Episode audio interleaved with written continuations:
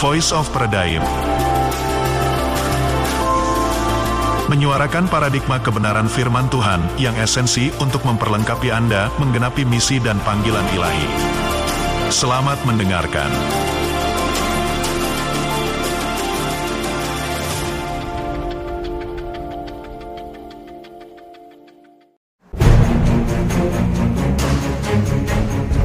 Radio Isra mentransformasi budaya, memuridkan bangsa-bangsa.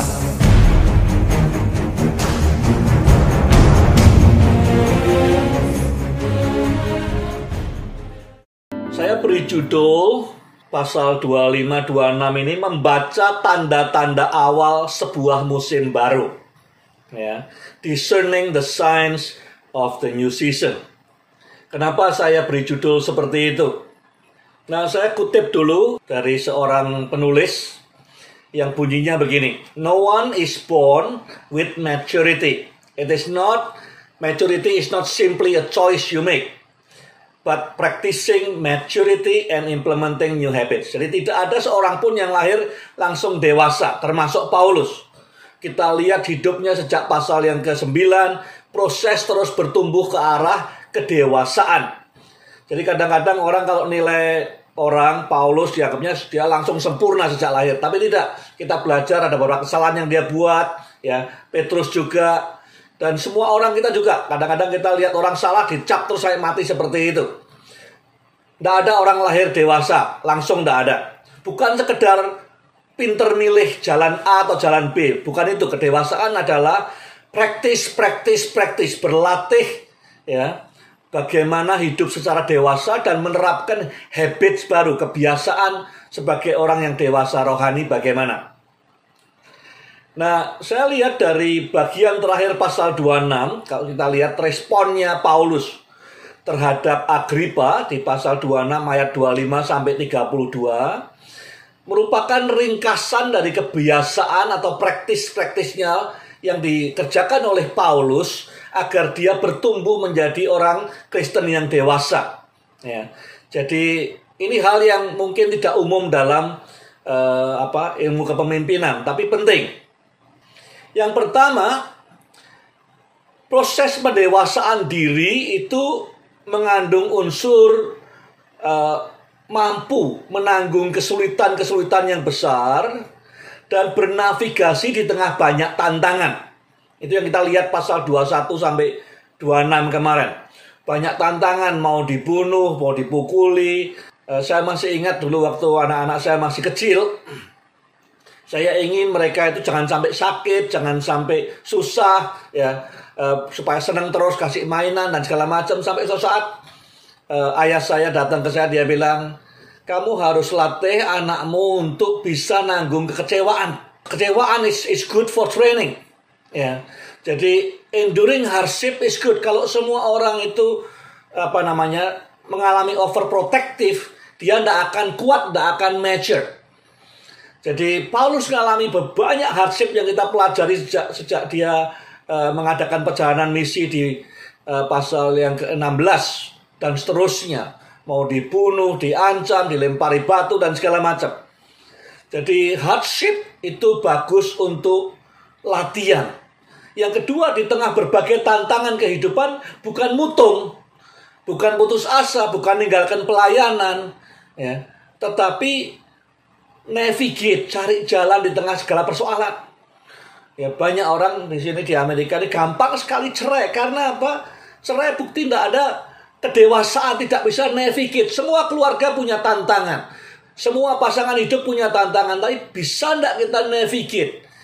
Create habit baru, kebiasaan baru untuk bisa navigasi seperti kapal gitu ya. Di tengah banyak batu karang, di tengah banyak ombak, bisa jalan terus ke depan. Yang kedua, Kedewasaan itu artinya memiliki identitas diri yang sehat.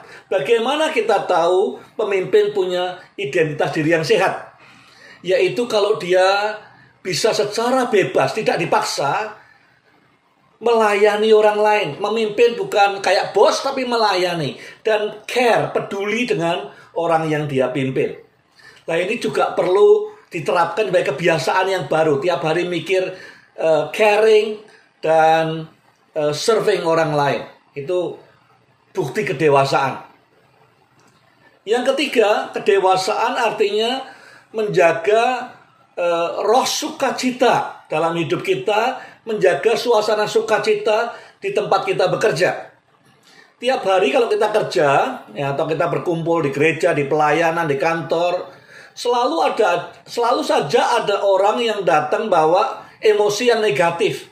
Emosi negatif bisa saja karena dia mungkin pagi-pagi dapat WA yang tidak enak, atau dia mungkin pagi-pagi pundaknya sakit, salah tidur, atau dia mungkin pagi-pagi eh, apa pun yang terjadi ke kantor kemudian bawa emosi negatif, cerita ke sana kemari, suasananya jadi negatif semua. Itu sebabnya pemimpin yang dewasa biasakan untuk datang baik ke dunia ya, ke tempat pelayanan, ke gereja, ke kantor, bawa roh sukacita. Nah, sukacita itu bukan bergantung keadaan, sukacita itu pilihan saudara dan pilihan saya. Ya, karena Tuhan perintahkan bersukacitalah senantiasa.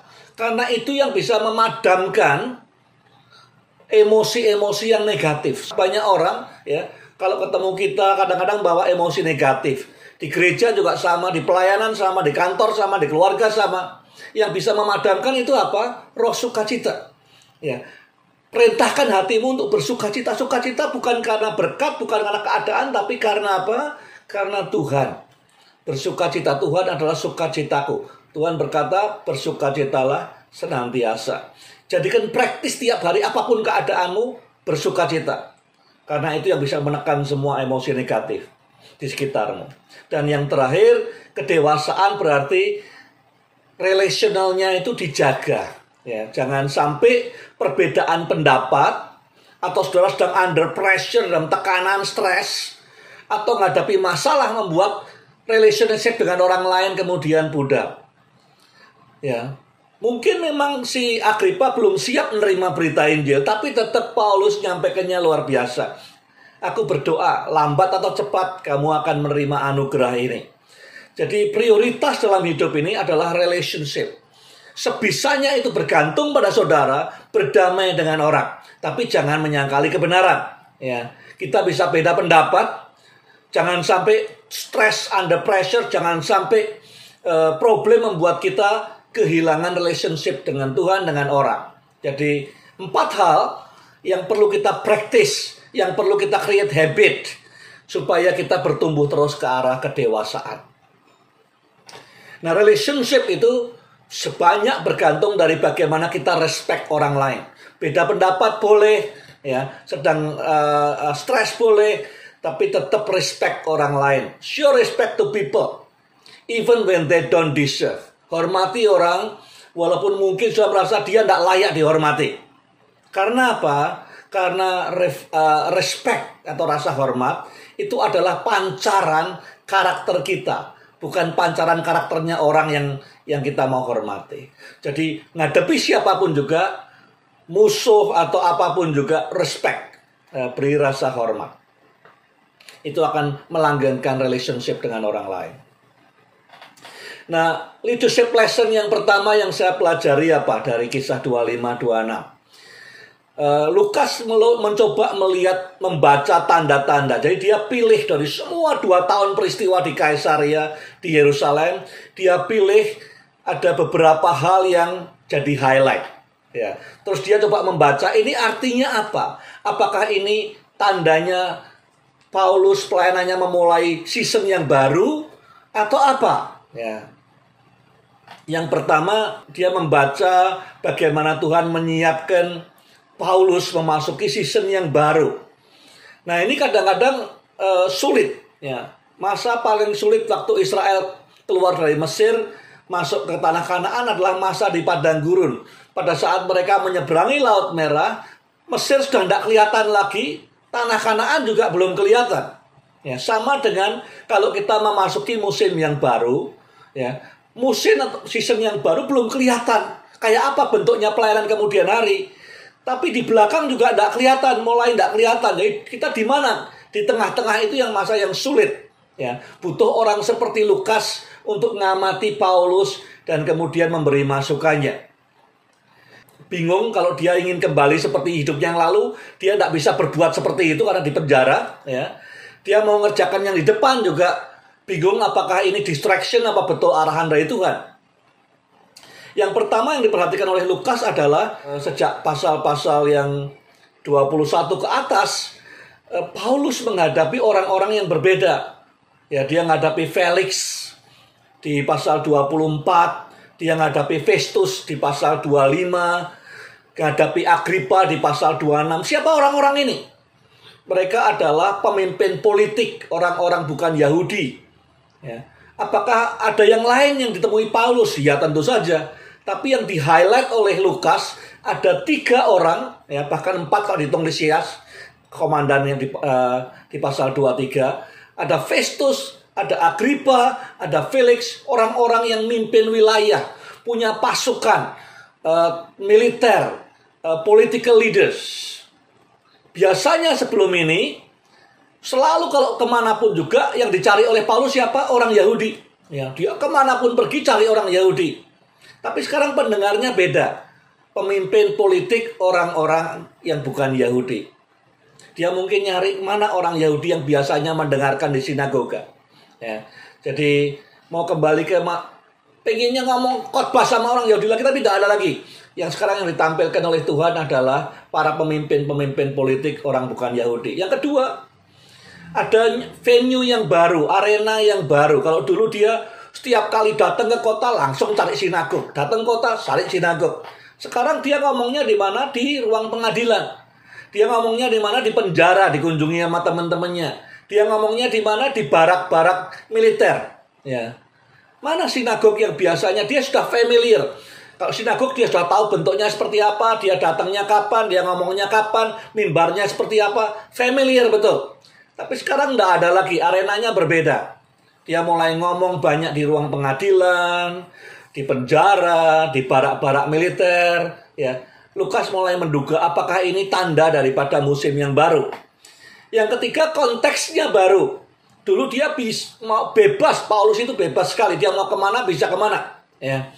Dia dia dinasehati jangan ke Yerusalem, dia ngotot ke Yerusalem, dia ke Yerusalem. Jadi bebas sekali. Sekarang tidak ada freedomnya lagi. Ya dulu dia bisa ke mana dia mau, sekarang tidak bisa ke mana dia mau. Jadi dari tiga hal ini Lukas mulai baca apakah ini tanda ada musim baru setelah ini. Ya, musim pelayanan baru untuk Paulus. Nah, lesson leadership lesson yang kedua Paulus berhadapan dengan orang-orang ini. Ya, ada empat pemimpin yang dihadapi di pasal-pasal uh, 23, 24, 25, 26 ini. Dan yang saya pelajari ada hal-hal di mana kita tidak bisa submit kepada demand pemimpin-pemimpin lain.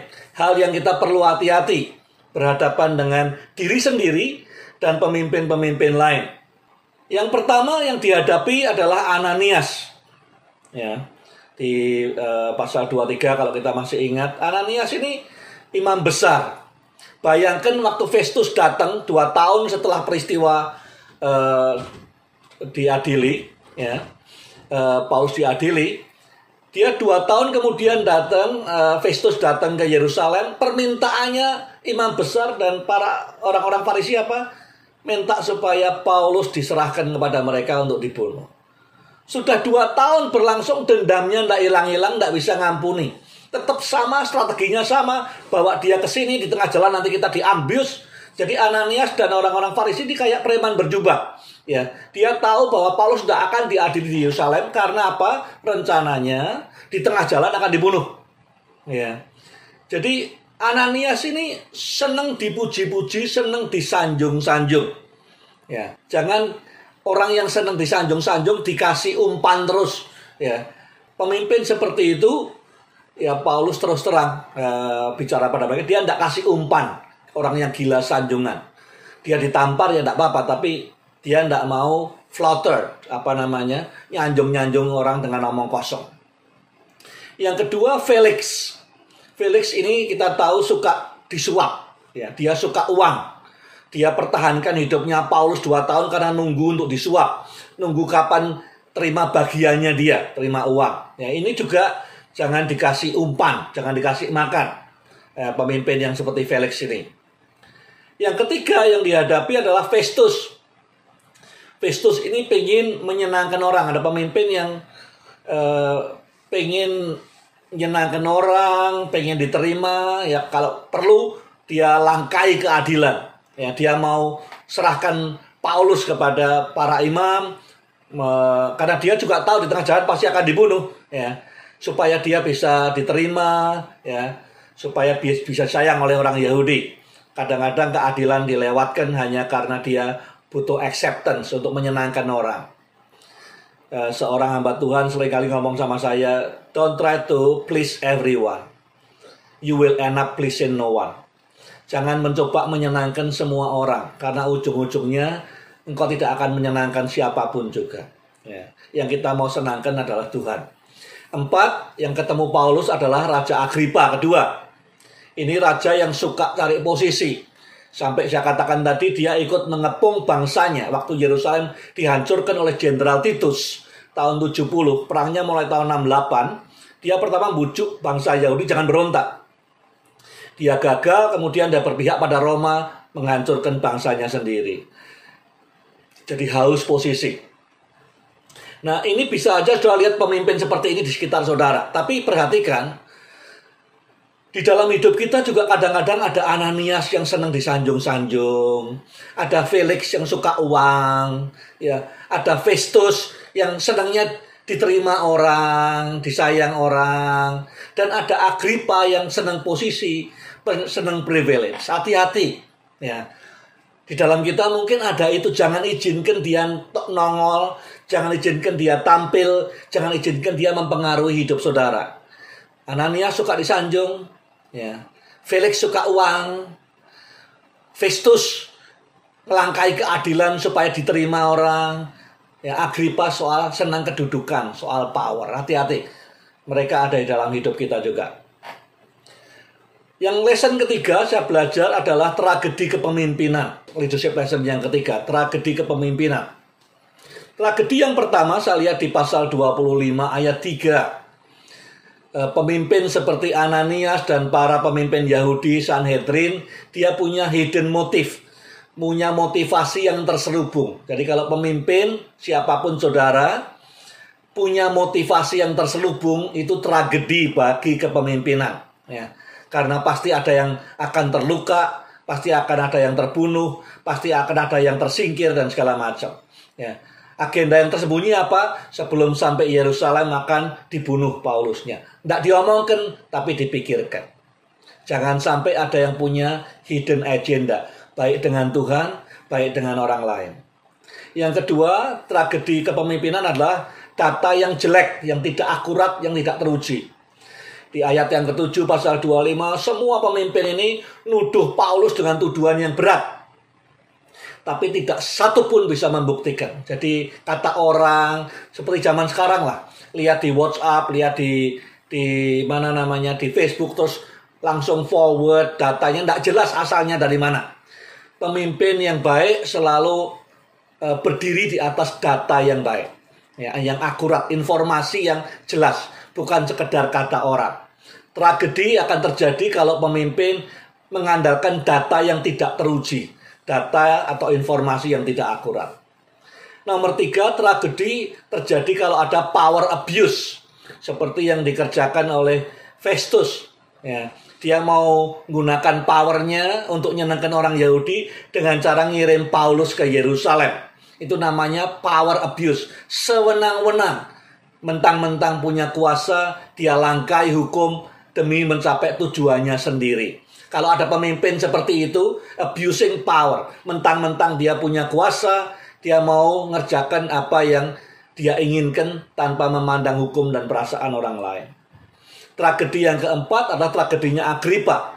Almost ada pemimpin-pemimpin seperti Agrippa yang selalu almost ya, never complete, tidak pernah menyelesaikan sesuatu dengan tuntas almost hampir saja engkau meyakinkan aku hampir saja hampir selesai hampir komplit hampir total tapi tidak total tidak komplit tidak selesai serba tidak tuntas ini empat tragedi kepemimpinan yang saya pelajari dari 25 dan 26 repetition. Kalau sudah lihat kisah pertobatan Paulus ditulis tiga kali oleh Lukas. Di pasal 9, pasal 22, pasal 26. Nah, dalam kepemimpinan, dalam komunikasi, repetition itu penting sekali. Pengulangan bukan karena dia salah, lupa dulu pernah nulis-nulis lagi, bukan. Tapi karena sengaja. Ya, ada tiga laporan tentang pertobatannya Paulus. Disengaja oleh Lukas. Di pasal 9, di pasal 22, dan pasal 26. Dalam berkomunikasi, pemimpin perlu ngulang. Bukan ngulang kalimat saja, ngulang konsepnya supaya merasuk ke dalam. Itu strateginya Lukas. Jadi kalau sampai diulang tiga kali dalam satu kitab, tidak ada cerita lain di Alkitab yang diulang oleh penulis yang sama sampai tiga kali. Kadang kita pikir ngapain ditulis lagi, ngapain ditulis lagi. Pasal 9, pasal 22, pasal 26. Ya. Ini menunjukkan bahwa Lukas melihat ini penting sekali. Pada ujung dari semua ceritanya tentang kegerakan gereja awal, ujung daripada proses Paulus di tanah perjanjian, dia menekankan hal yang paling penting yang dia lihat dalam pelayanannya mengikuti Paulus. Kisah pertobatannya Paulus diulang tiga kali. Ya.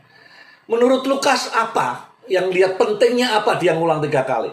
Satu dia bilang Paulus bisa demikian rupa habis-habisan dengan Tuhan. Karena perjumpaannya pada saat awal berjumpa dengan Tuhan terjadi transformasi. Ya. Jadi itu yang penting. Selalu Paulus kembali ke sana lagi.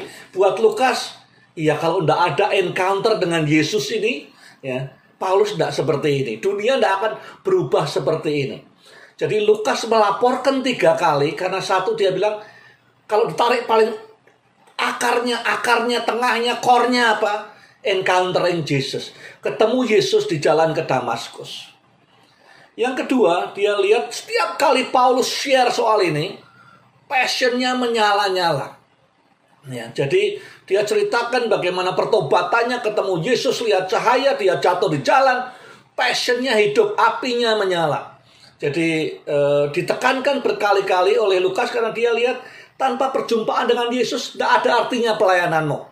Tanpa passion yang menyala-nyala tidak ada artinya pelayananmu. Yang ketiga dia lihat tiap kali Paulus cerita dia selalu merasa grateful. Aku tidak layak, aku tidak pantas. Tapi Tuhan menemui aku. Rasul yang lain adalah muridnya Tuhan langsung selama hidup. Aku tidak. Ya. Tapi dengan cerita itu diyakinkan oh Paulus ini efektif karena punya hati yang grateful tidak nuntut apa-apa sama Tuhan dia serahkan semuanya tiap kali dia kesaksian tentang pertobatannya dia diingatkan lagi aku ini anugerah Tuhan lebih daripada hidup.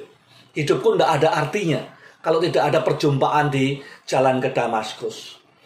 Yang keempat Lukas ingin menekankan the power of testimony. Bukan sekedar testimoni kemarin saya terima berkat, dua hari yang lalu saya dikirimi apa ya. E, tetapi kesaksian dari perjumpaan dengan Tuhan Yesus. Perjumpaan pertama dengan Yesus. Itu yang merubah segala-galanya. Kesaksian yang seperti Paulus ini ya, itu seperti pedang bermata dua. Dampaknya ke dalam dan keluar. Kenapa kok Paulus, saya, saya rasa dia tidak hanya dua kali di pasal 22 dan 26. Dia sering menceritakan tentang peristiwa pertobatannya, perjumpaannya dengan Yesus. Encountering Jesus the first time. Ya, Kenapa kok dia sering mengulang-ulang itu? Kenapa menceritakan terus dalam perjalanan hidupnya? Satu, yang pertama adalah menghasilkan conviction. Dia ceritakan di pasal 26 bahwa pada saat Tuhan berkata, "Aku menampakkan diri kepadamu supaya menentukan kamu, appoint you." Jadi pada saat jalan ke Damaskus itu Yesus mengangkat Paulus jadi rasul, ya, apostolic authority. Dan itu memberikan Paulus yang bersaksi conviction, ya, keyakinan, mempertebal keyakinannya. Seperti yang dia tulis di Galatia 1 juga. Tuhan sudah pilih aku sejak aku lahir ya sejak belum lahir dan kemudian di poinnya dipilihnya waktu jalan ke Damaskus. C yang kedua confidence. Tuhan berjanji waktu dia ketemu di uh, jalan ke Damaskus, I will rescue you. Aku akan bebaskan engkau. Janji itu buat pemimpin penting, buat Paulus juga penting. Banyak orang jadi lemah karena lupa janji Tuhan. Banyak orang meninggalkan pelayanan karena lupa janji Tuhan. Banyak orang jatuh pemimpin lupa janji Tuhan. Banyak orang naik turun rohaninya seperti yoyo karena apa? Lupa janji Tuhan. Jadi semakin Paulus bersaksi soal perjumpaannya dengan Tuhan, dia dikuatkan, confidence-nya kuat. Tuhan pernah berjanji, dia akan genapkan janjinya. Yang ketiga adalah clarity of priority. Di pertemuan di jalan ke Damaskus, Tuhan berikan uh, apa namanya assignment yang jelas tugasmu apa membukakan mata orang-orang supaya mereka berpindah dari kegelapan kepada terang. Tugasnya clear buka mata orang. Buka mata orang bukan hanya physically tapi mentally spiritually. Ya. Tugasnya clear tidak macam-macam. Undangan macam-macam tapi satu fokusnya dia. Supaya orang-orang yang tinggal dalam kegelapan matanya dibuka dan berbalik. Jadi clarity priority supaya dia bisa align terus dengan prioritasnya dari waktu ke waktu. Yang keempat, ya, kenapa dia sering ulang kesaksiannya karena supaya dia diingatkan akan eh, apa namanya perlu fokus pada compassion agar belas kasihannya terbakar lagi ingat kesaksian itu dia ngomong lagi eh, belas kasihan kepada orang-orang yang diperbudak oleh iblis supaya diangkat keluar, dimenangkan supaya bisa melayani Tuhan. Itu membakar hatinya terus di pasal 26 ayat yang ke-18. Jadi kesaksian tentang perjumpaan pertama itu powerful sekali buat Paulus dan buat saya juga. Ya, sangat powerful. Uh, penting untuk supaya kita diingatkan lagi tentang uh, apa namanya assignment janji Tuhan, uh, otoritas panggilan Tuhan atas hidup kita dan compassion untuk jiwa-jiwa yang terhilang. Kapan terakhir kali saudara eh, orang-orang sekitarmu mendengar kesaksian perjumpaanmu yang pertama dengan Tuhan? Ya, kapan terakhir sudah ngomong ini kepada orang-orang lain? Awal daripada kisah hidupmu, waktu Tuhan melangkah merubah hidupmu, menekankan bahwa engkau pilihannya, memberikan janjinya, assignment dan segala macam. Kalau saudara tidak pernah, ya ceritakan kenapa kok tidak pernah. Ya apa yang menghalangi saudara?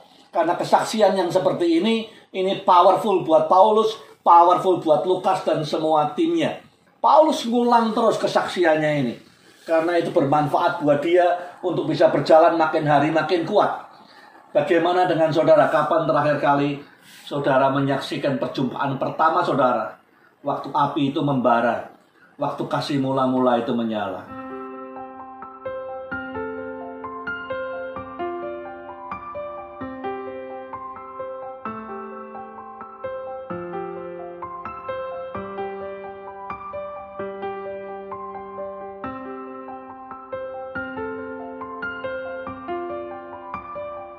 Yerusalem, tempat kelahiran gereja kota di mana kehadiran Tuhan begitu kuat sejak bait Allah didirikan oleh Salomo, ya. Kemudian oleh Tuhan Yesus, keajaiban, eh, kebangkitan semua di Yerusalem. Akan tetapi kita lihat dalam ceritanya Lukas ada beberapa orang yang ke Yerusalem meninggalkan Yerusalem dalam keadaan kosong. Ya. Yerusalemnya tempat yang bersejarah. Tapi tidak semua orang yang datang ke Yerusalem dan pergi dalam keadaan diberkati. Ya, kadang ada gereja yang pernah mengalami lawatan Tuhan, ada hamba Tuhan yang pernah dipakai Tuhan luar biasa, orang datang kehidupan kita, pergi meninggalkan kita dalam keadaan yang kosong. Datang pelayanan meninggalkan keadaannya kosong. Yang pertama adalah cerita di Lukas pasal 24. Ada dua murid Tuhan, ya, meninggalkan Yerusalem dengan kekecewaan. Dia cerita dia kecewa, harusnya dia jadi raja Yesus ini. Harusnya dia menerima kemuliaan, tapi dia disalibkan, dibunuh. Dua murid ini cerita pada Tuhan Yesus, harapannya hilang, kegairahannya hilang. Tidak ada semangat, tidak ada excitement. Dikuasai kebingungan, gimana dia bilang dia rajanya Israel, tapi sekarang dia justru mati. Ya. Jadi dua orang ini meninggalkan Yerusalem, menuju Emmaus, kekecewaan, disappointment tidak ada harapan, hilang harapan, tidak ada gairah, tidak ada excitement, asal jalan saja, ya. Dan dikuasai dengan kebingungan. Tapi kemudian dia ketemu Tuhan Yesus. Waktu sampai Emmaus, dua orang ini undang Tuhan Yesus untuk mampir makan. Yesus mecah roti, waktu dia habis mecah roti, seperti perjamuan kudus, kemudian dua orang ini melihat, matanya dibuka. Ya. Terus lihat bahwa ini Yesus. Begitu lihat Yesus, Yesusnya hilang. Malam itu juga, walaupun gelap dia kembali ke Yerusalem untuk regroup dengan teman-temannya. Kemudian memberi harapan pada semua murid-muridnya. Kita ketemu Tuhan. Tuhan itu hidup. Ya. Jadi mungkin ada di antara kita yang ya pernah terlibat dalam pelayanan yang luar biasa dipakai Tuhan, gereja yang dipakai Tuhan, tapi kita datang gereja, meninggalkan gereja seperti kita ke Emmaus ini. Bingung, tidak ada excitement, tidak ada pengharapan, kecewa, disappointment, ya. Dan kemudian Tuhan ketemu kita di tengah jalan menuju Emmaus. Ngobrol dengan kita. Mata kita tercelik lagi waktu Tuhan memecahkan roti dan kemudian kita balik ke Yerusalem untuk menyebarkan pengharapan kegairahan yang baru. Yang kedua, kita lihat di kisah pasal 8. Filipus ya, disuruh ke jalan menuju Gaza. Di jalan menuju Gaza waktu itu ada sida-sida Ethiopia yang beribadah ke Yerusalem dan sekarang mau pulang. Dia meninggalkan Yerusalem, mau pulang ke Ethiopia naik kereta. Ya, di tengah jalan dia membaca firman tapi tidak ngerti. Kognitifnya buta, tidak bisa memahami firman Tuhan. Mata jiwanya tertutup. Kemudian dia ketemu Tuhan melalui Filipus. Ya, dia tidak punya guru, tidak punya mentor, mata rohaninya tertutup, tidak bisa lihat kebenaran.